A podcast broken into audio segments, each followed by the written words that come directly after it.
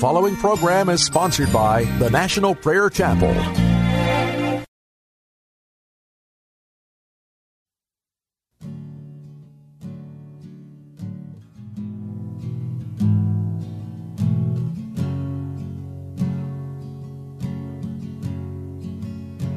There is a judgment greater than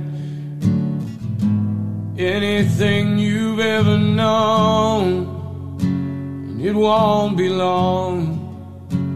Your life will pass by as a vapor, and you will stand before the judgment seat of God.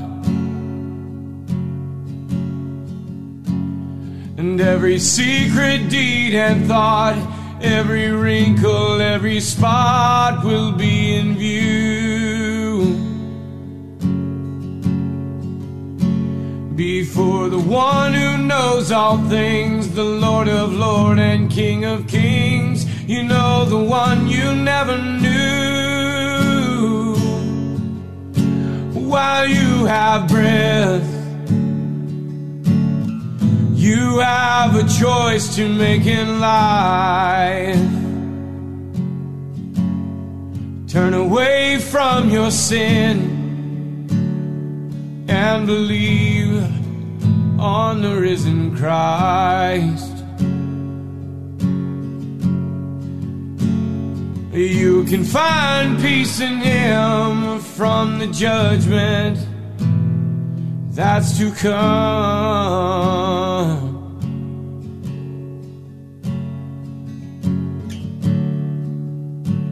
He is the shelter from the coming storm.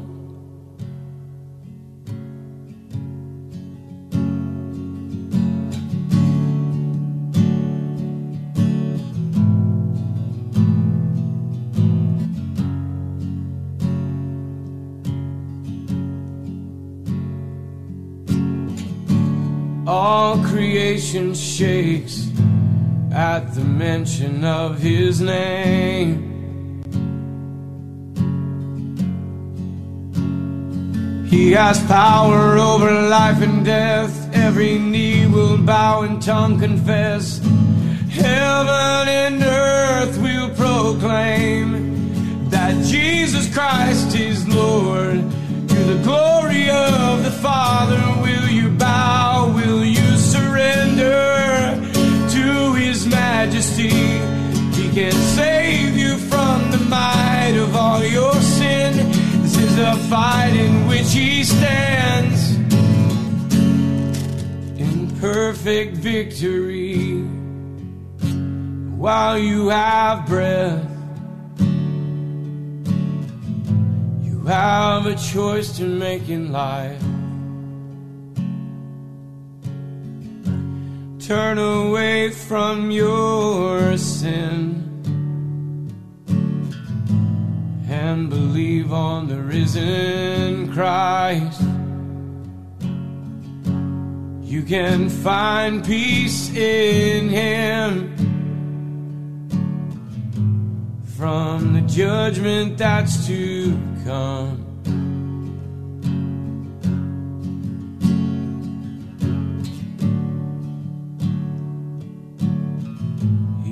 A shelter from the coming storm.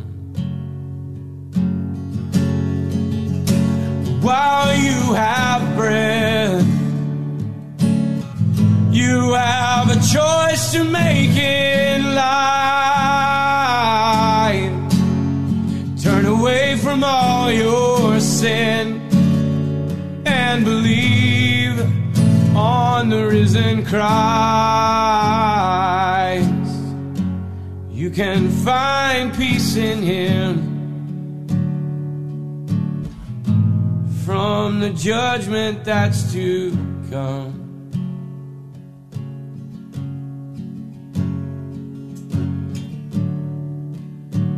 He is a shelter from the coming storm.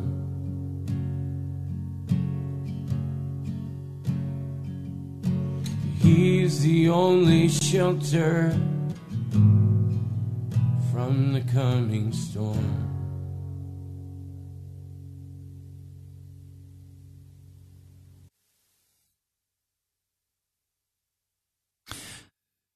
the coming storm will be the final judgment between the kingdom of darkness and the kingdom of light. The outcome of that judgment, including the judgment on your life, will determine where you spend your eternity. The clash between civilizations usually ends in a bitter, bitter war. This clash between the civilization of light and the civilization of darkness is no different. This civilization of darkness has been given many years to develop its plans, its strategies, and to win loyal adherents.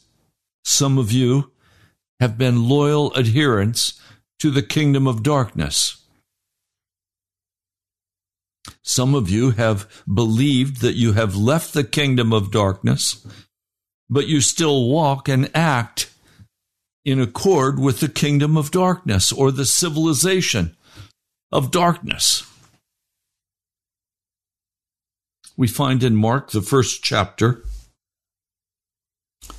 that Jesus came into Galilee preaching the gospel of the kingdom of God. That is the good news of the kingdom of God, saying the time has been fulfilled, the kingdom of God has come near, you must repent and you must believe the gospel. What is the gospel? It is the good news that there is now a way for you to desert, to leave, to depart from the kingdom of darkness, the civilization of darkness, and enter into the kingdom of light of Jesus Christ. Now, if you've listened to this broadcast for very long, you have heard me say to you on a number of occasions that the kingdom of God is not speaking about a geographic area, it is rather speaking about the right of authority, of rulership. And that is true. The kingdom of God has come, but it is not yet realized.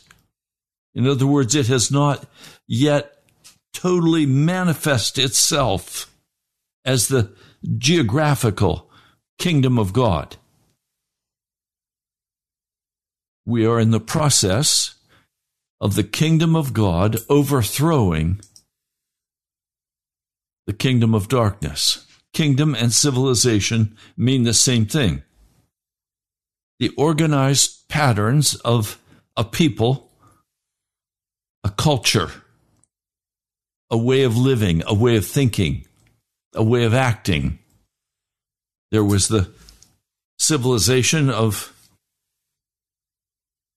of the ancient Mesopotamians or Egyptians. There was the civilization of the Vikings. There was the civilization of Muhammad. There was the civilization of Rome. These have all been overthrown. Rome was sacked. It fell. Another civilization moved in and took over and changed the way people thought and the way they acted. Civilization is a temporary condition as long as that kingdom can maintain power, control. Today we see America and the Western world desperately trying to maintain their control. We see the Asian civilization, particularly in China, doing everything they can to control their people, to coerce them into behavior acceptable to that civilization. And particularly in China and some other places, you are seeing the kingdom of light stand in direct opposition to the civilization of the day. And they are paying for that with their lives. In America, the government said the church is not necessary. It is not essential. Costco's essential. Walmart's essential. Liquor stores are essential. But the church is not essential, and so shut it down. And so pastors obediently shut down their churches. They believed the lies, and they closed their churches and put their masks on. They didn't trust in the Lord. They proved that they are more a part of the civilization of America or the kingdom of America than they are of the kingdom of God. It was very apparent who had their loyalty and whom they would obey. Now, let me say a couple of things about the kingdom of God that may surprise you. The kingdom of God is essentially a geographic area. It is the geography of heaven. It is the geography of the universe. Jesus is the creator of that entire universe and all of the beings that reside in that universe. There is, however, one part of that universe that has rebelled against him and is a part of an insurrection against Jesus Christ, and that is prison planet Earth. And you live on prison planet. But the gospel of Jesus says you can leave that civilization. You can be a part of the kingdom of God. And it comes first in your heart, in your spirit, in your mind, as you say, I don't want to be a part of this kingdom of darkness. I want to be a part of the kingdom of light. And so you have in the story of Christian in Pilgrim's Progress, the bitter fight he has with Apollyon. It's a kinetic battle. It is a very physical war between them. And God gives Christian the strength and the power to defeat Apollyon. And Apollyon is sent packing with wounds. This is literally a geographic area, and the day will come when the geography of America and the earth is once more in accord with the kingdom of light, and all of those who are part of the kingdom of darkness will be destroyed. We don't like to say that, but it's true. Throughout history on this earth, there have been several bitter clashes between the kingdom of darkness and the kingdom of light. Those clashes have been extremely violent. I take you to one of those clashes. It's found in Genesis, beginning in the eighteenth chapter. I do want to say this is not the first bitter clash between these two worlds, these two civilizations. We found the first when the entire antediluvian world was destroyed. And perhaps billions of people died. As Noah, along with his family, went into the ark of safety, and they were saved.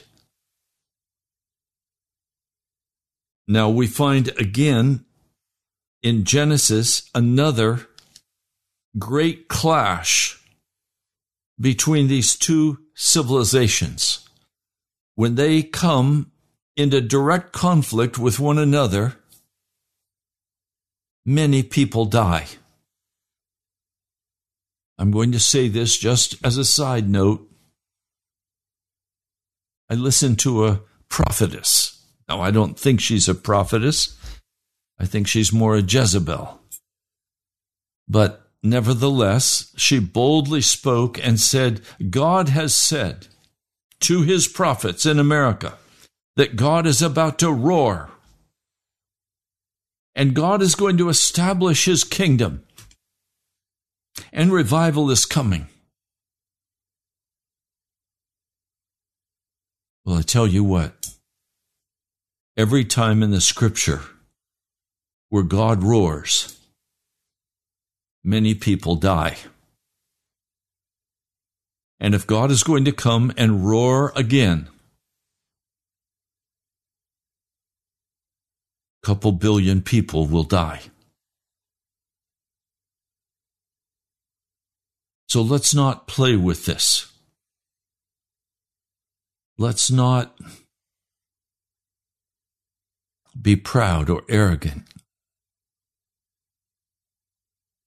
I've not been able to sleep very well for several nights, as I have wept before the Lord over what I see coming to the world and to America. The death, the huge numbers of people, and perhaps I will be one of those who will die in the clash between these two worlds. As we now have threats on every hand of, of nuclear war, annihilation. This is not children's play. This is devastation. This is death and destruction and famine, pestilence. Do I want to hear God roar? No, I don't want to hear God roar. But God does roar. And when he roars, people die. Now, that may not fit into your false understanding of these civilizations, believing that God is going to save everyone. No, he's not. Many will die. Eternally. So when we come to Genesis, the eighteenth chapter, we find Jesus pre-incarnate having a conversation with his servant Abraham. And he's saying, I wonder if I shouldn't tell Abraham what I'm about to do. And he decides, yes, I'm not going to hide this from Abraham. I'm going to, I'm going to tell him what I'm about to do. I want you to see what Abraham's response to this is. It was not a joyful, look what God's going to do to the, to the wicked. Look what God's going to do. He's going to roar from heaven and everybody. No, that's not what Abraham's response was. Abraham's response to the news that the Lord was about to go to war against Sodom and Gomorrah, caused him to begin to negotiate for the salvation of Sodom and Gomorrah.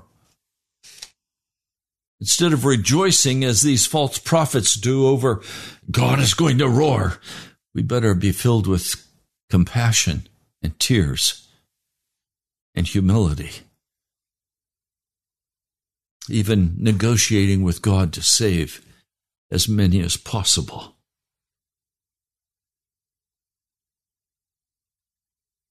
Two angels showed up in Sodom, totally unexpected. Lot was sitting in the gate, the place where the wealthy and the rulers of Sodom would sit, and there was Lot. When he saw them, he rose immediately to his feet. He bowed down with his face to the ground, and he said, In chapter nineteen, verse two, now behold, my lords, please turn aside into your servant's house and spend the night and wash your feet, and then you may rise early and go on your way. They said, however, no, we shall spend the night in the square. He urged them strongly. So finally they turned aside, they came to his home, and he fed these angels. Now, before they lay down to rest, the men of the city, the men of Sodom, surrounded the house, both young and old, all the people from every quarter. And they called out to Lot and said to him, where are the two men who came to you tonight? Bring them out to us that we may have relations with them. This was a homosexual deal. Lot went out to them and he tried to negotiate for the deliverance of these two because they'd come to shelter under his roof. They tried to break down the door. They were violent, wicked men. The angels reached out, grabbed a hold of them, and drew them inside, drew Lot inside, struck the men outside with, with dumbness. It's translated blindness, but it can also mean with dizziness, with with a loss of ability to determine where they were at. They couldn't find the door. And they said, whom else do you have here? Son-in-law, sons, daughters? Whomever you have in the city, bring them out of the place, for we are about to destroy this place, because their outcry has become so great before the Lord that the Lord has sent us to destroy it. Lot went out. He spoke to his sons-in-laws who were going to marry his daughters and said, up, get out of this place, for the Lord will destroy the city. But his sons-in-law, they thought he was joking. Obviously, Lot had never before spoken to them honestly about the culture of heaven. Up, take your wife and your two daughters who are here, or you'll be swept away in the punishment of the city. I want you to be clear. What's happening here is punishment. It is a direct response to the way they were living. I'll talk just in a moment about how they were living. The sin for which Sodom and Gomorrah was punished was not first and foremost sexual perverseness. It was not because of sodomy. It was not even because of homosexuality. The sin of Sodom and Gomorrah was something much greater. He said to them, the angel said to them, escape for your life. Do not look behind you. Do not stay anywhere in the valley. Escape to the mountains, or you will be swept away. Do you understand? God is coming in the form of angels to Sodom and Gomorrah, and he is saying, the civilization of heaven, the culture of the kingdom of God, can no longer allow Sodom and Gomorrah to continue in their wickedness, in their rebellion, in their insurrection. I want you to hear, God will allow you to rebel to a certain level. And then he says, that's enough. And his judgment falls upon you.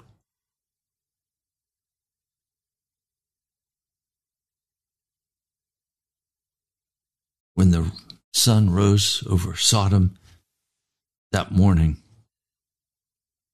the Lord rained on Sodom and Gomorrah brimstone and fire from the Lord out of heaven. You understand, brimstone is so hot. I have walked where many believe Sodom and Gomorrah stood in that valley that is now just a barren desert. Everything was burned to an ash. He overthrew those cities and all the valley and all the inhabitants of the cities and what grew on the ground. They had been warned, do not look back. Lot's wife held back. She didn't stay up with Lot. She held back. She didn't want to go. Her heart was back in that civilization. She loved the party life. She loved the wealthy life. She loved the arrogance. She loved the lifestyle of Sodom and Gomorrah. She looked back and became, as punishment, a pillar of salt. The next morning, Abraham goes out. He looks toward the land of the valley, and all he can see is the smoke of the land ascending like a, like a furnace into the heavens.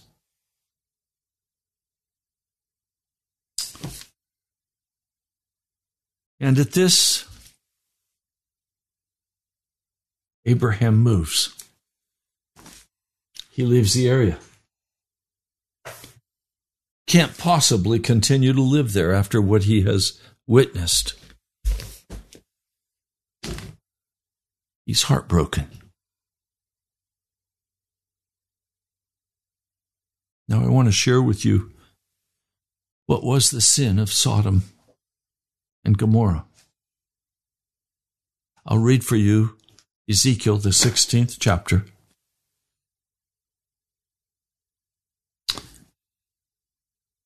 Now this was the sin of your sister Sodom, verse forty-nine, Ezekiel sixteen, forty-nine.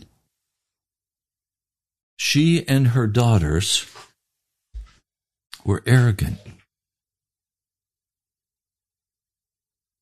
Number one sin. Arrogance. I'll do what I want to do. I'm in charge of my life. I'll live the way I choose to live. Thank you very much. Right in the face of God. That's America. America's right in the face of God, saying, we will do what we want to do. And the churches bow down to the culture and to the civilization of America, to the kingdom of America, and say, you tell us to shut our churches, we'll shut it. We're, we know we're not essential. No fight. No, we we don't want to be persecuted.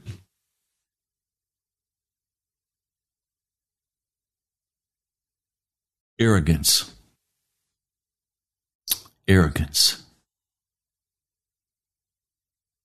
I think I've probably struggled with the sin of arrogance more in my life than any other single sin. The desire to be successful, the desire to be somebody. The desire to accomplish something wonderful and beautiful and great. The desire to be applauded. The desire to be loved. The desire to be spoken of and spoken to with respect. This is such a great sin before Almighty God. To think of myself as something, something big, something important.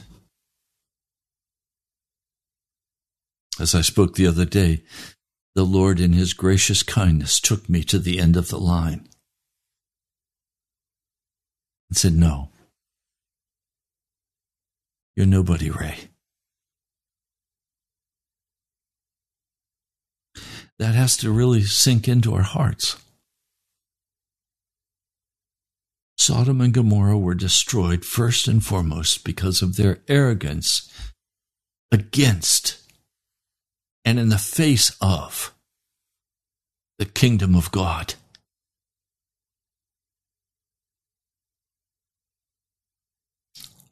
I've been in churches where I have been introduced in large crowds, and I've been introduced with glowing terms. And then all the people have clapped and clapped for me. and I enjoyed it. And it was sin before God. That applause did not belong to me. That applause belonged to Jesus Christ. We have in our churches across America taken to ourselves the glory that belongs to Jesus alone, saying glowing things about the great things we have done and, and who we are and how we function. That glory belongs to Jesus. Don't touch his glory.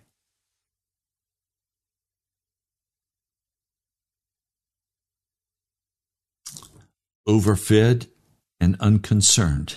That was the second sin listed here in Ezekiel. Overfed. In other words, eat whatever you want.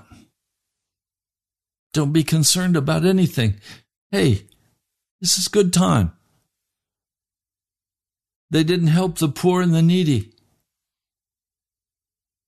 And then it comes back again in, in verse fifty, and it says, they were haughty and did detestable things before me because of their arrogance, because of their lifestyle. They felt free to do wickedness before God. Romans, the first chapter, God gives people like that over to the sexual sin of their heart.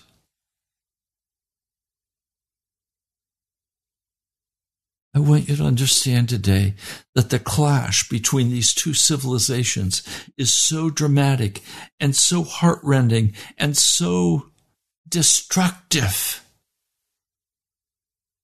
God will destroy that arrogant, overfed, unconcerned, haughty,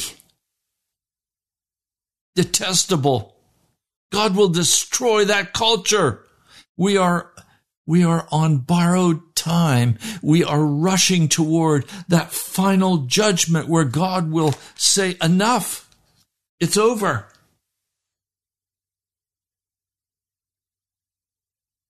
I want to take you to this incredible description of the last day church. It's found in Second Timothy, the third chapter. Mark this, he said to, to Timothy, there will be terrible times in the last days. Now, what creates a terrible time in Paul's mind?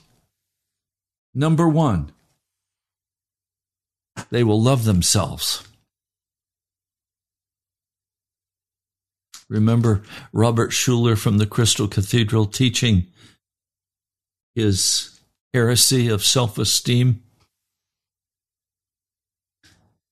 People will be lovers of themselves, lovers of money, boastful, proud, abusive, disobedient to parents, ungrateful, unholy, without love, unforgiving, slanderous, without self-control, brutal, not lovers of the good, treacherous, rash, conceited, lovers of pleasure rather than lovers of God, having a form of godliness but denying its power. That is the description of the American church today. And he says, have nothing to do with them. How do we have nothing to do with them when it describes our church today?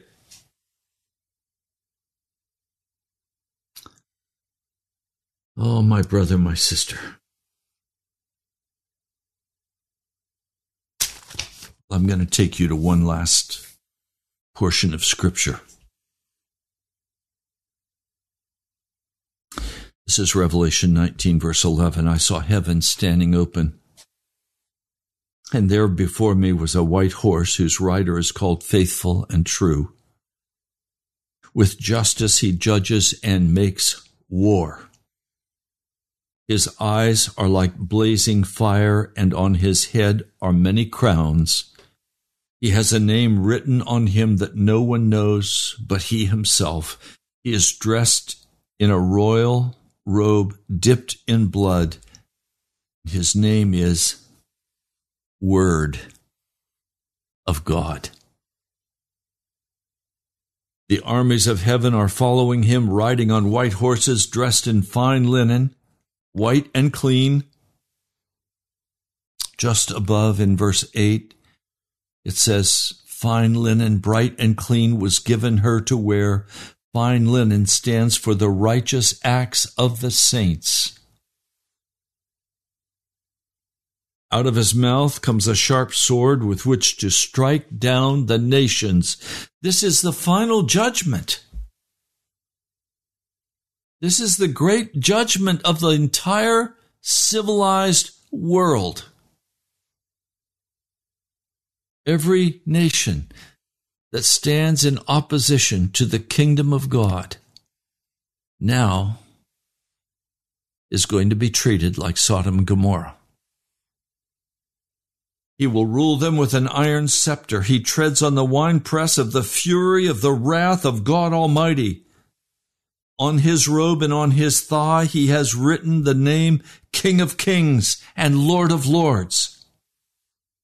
And I saw an angel standing in the sun who cried in a loud voice to the birds flying in midair, "Come, gather together for the great supper of God, so that you may eat the flesh of kings, generals, mighty men of horses and their riders, and the flesh of all people, free and slave, small and great." And then I saw the beast and the kings of the earth and their armies gathered together to make war against the rider on the horse and his army. But the beast was captured, and with him the false prophet who had performed the miraculous signs on his behalf. With these signs he deluded those who had received the mark of the beast and worshipped the image. The two of them were thrown alive into the fiery lake of burning sulfur. The rest of them were killed with the sword that came out of the mouth of the rider of the horse, and the birds gorged themselves on their flesh. What an ugly, ugly sight to behold. The clash between the righteous and the unrighteous, between Jesus as the head of his culture, of his civilization, of his kingdom, a real kingdom, a real place, in the kingdom of darkness.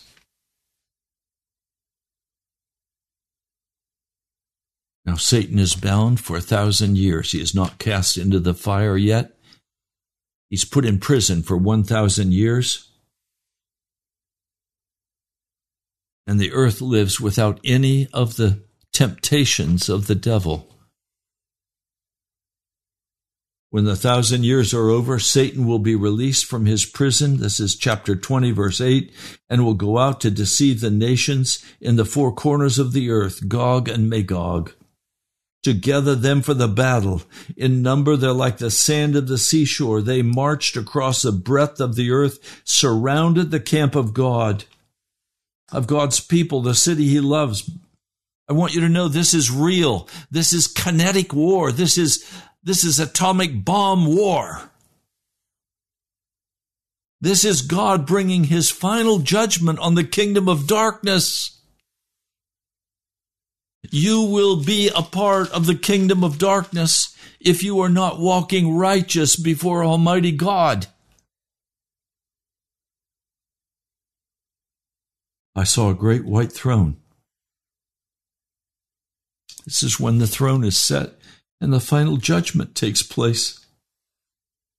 It says, fire came down from heaven and devoured them, and the devil who deceived them was thrown into the lake of burning sulfur, where the beast and the false prophet had been thrown, and they will be tormented day and night forever and ever. This is the final end of the, of the insurrection of the earth against the Almighty God of heaven.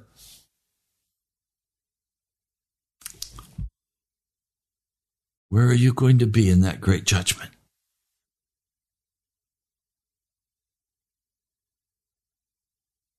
Where will you be on the day of judgment? There is a great judgment coming. It says, a great white throne, and him who was seated on it. Earth and sky fled from his presence, and there was no place for them. And I saw the dead, great and small, standing before the throne, and the books were opened. Another book was opened, which is the book of life. The dead were judged according to what they had done. You will be judged for that party and that illicit sexual relationship, that shacking up. You will be judged for that, for the lying, the cheating, the stealing. You will be judged with with fire for your arrogance, even as Sodom and Gomorrah were judged with fire because of their wickedness, their arrogance before God.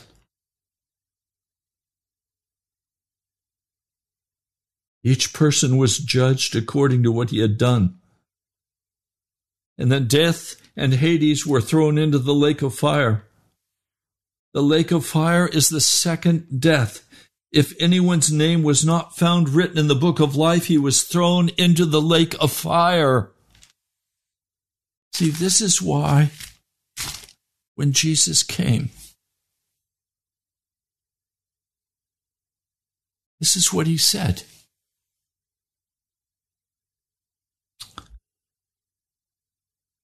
You must enter through the narrow gate, the suffering gate, that is, in the culture of which you're a part. You must make a decision that you will go against the insurrection, that your loyalty is first with Jesus Christ and the kingdom of God, the civilization of God. You must make a decision. There is a narrow gate, a suffering gate of affliction that you must enter through. You will lose friends. You will lose money. You will lose standing. You will be treated as the scum of the earth. People will reject you. Family will desert you. Wide is the gate and broad is the way leading into destruction. That is the civilization of insurrection. Many are the ones entering through it. How narrow is the gate, and groaning is the way that leads to life.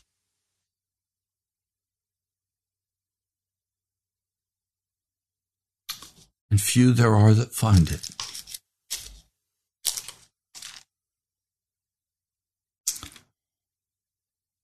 Listen to what he says to us. This is Matthew six.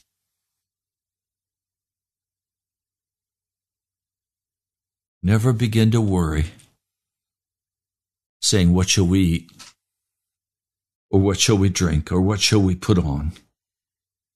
For the Gentiles, that is, those who are a part of the insurrection against God, they seek after all these things.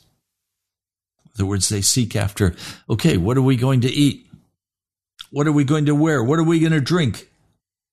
Where are we going to live? What are we going to drive? Those are all questions that pagans ask. Your heavenly Father knows that you have need of all these things, but you must seek first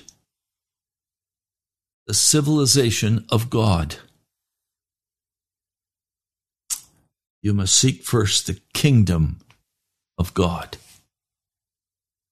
and know that it is both the authority of God residing over your life, but is also going to be a geographic place, a spiritual place, but a geographic place. Heaven is real.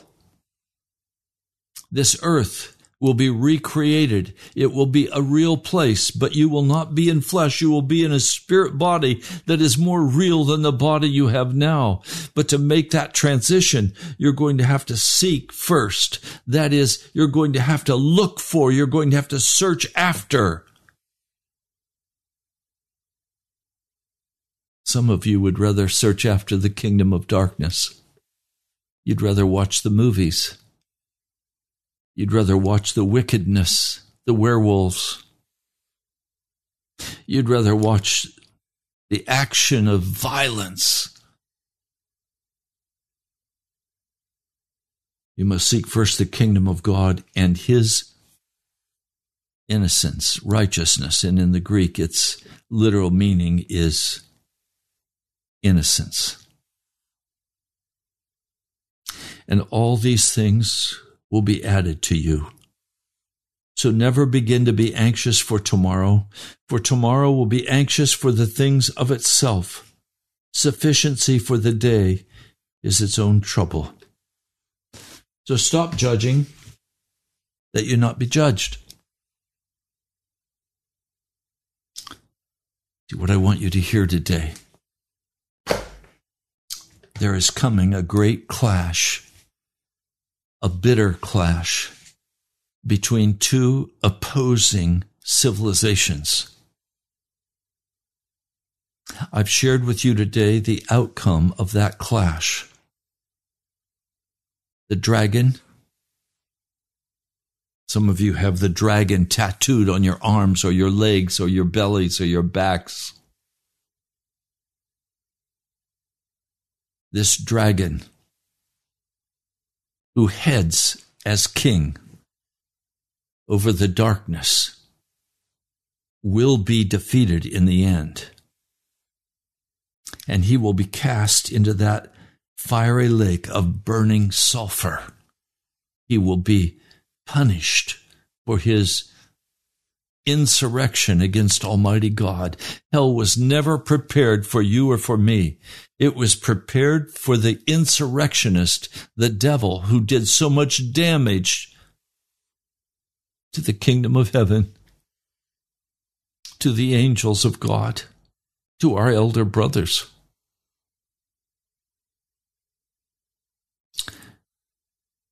But now, many have joined with Satan in this insurrection. Arrogant, proud, independent. I can say what I want to say. I can do what I want to do. I can go where I want to go. I'm in charge of my own life, and nobody's going to tell me anything. So you can have your abortions, murdering your babies. You can have your sexual perversions. You can have your lust for money and power and position. You can bicker and fight with whomever you choose to bicker and fight. You can seek revenge and destruction for people you hate. You can riot and destroy. It's all a part of the kingdom of darkness. You can have all the food you want to eat until the famine comes, and then you're going to be hungry. You can do what you want to do. But the final great clash between the culture, the civilization of the devil of darkness. The final clash between that civilization and the civilization of heaven, the kingdom of heaven, ruled over by Jesus. There is going to be one final great clash, and many will die. And frankly, the devil wants many of you to die in a nuclear holocaust so that you cannot enter into the kingdom of Jesus Christ, giving you no time to repent, no time to turn aside from your wickedness. He wants to kill you. He hates you. He wants to destroy you so that you have no chance to be with Jesus for eternity. This causes me such sadness of heart, causes me to, to grieve before Almighty God and plead his mercy for you. Some of you today need to make a decision. And many of you have made that decision, but you still live as if in a, an illusionary world. thinking that what you see around you is real. It's evil. It's wicked. It's dark. There must be a rising up in our hearts, a great fear and a great compassion for the lost and dying of the civilization, civilization of darkness. You must make a decision. No decision is a decision. If you want to enter the kingdom of God, there is a narrow gate through which you must enter, and that narrow gate is Jesus Christ. He is the only way into the kingdom of heaven. He is the only door of escape from this wicked insurrection that the devil has brought upon the earth. Almighty God, I pray for every person listening to this broadcast. I ask that you would give us eyes to see and ears to hear and a mind to comprehend and understand the glories of your civilization and the glories of your grace and your mercy and your kindness. But I also pray you would cause us to see the horror of sin and of the kingdom of darkness, the murder, the uncleanness, the putrid ugliness. Lord, would you uncover that for every man and woman listening to this broadcast today, that we could see the truth of where we stand with you and that we would run to you. Two minutes. Lord, please come. Accomplish your work in our hearts. I pray in your holy name. Amen. Well, I would love to hear from you. You're welcome to write to me. I want you to make a decision. Write to me at the National Prayer Chapel, Post Office Box twenty-three forty-six, Woodbridge, Virginia, two two one nine five. This broadcast remains on the air because faithful men and women of God sacrifice and cover the cost. I have no means of paying for it. I'm willing to do it at God's command, but I trust that He's moving in your heart to help us stay on the air. We're already past the fifteenth, and we're far from having the money for this broadcast for this month. So please let me hear from you. You can also go online and you can give there, national prayer chapel dot com. You'll also find there information on where we meet, how you can be a part. You're welcome to come on Sunday morning at ten a.m. Actually, we start praying usually fifteen minutes before that, but just come. Your heart is hungry for Jesus. I'd love to talk with you. God bless you. I love you. I'll talk to you soon.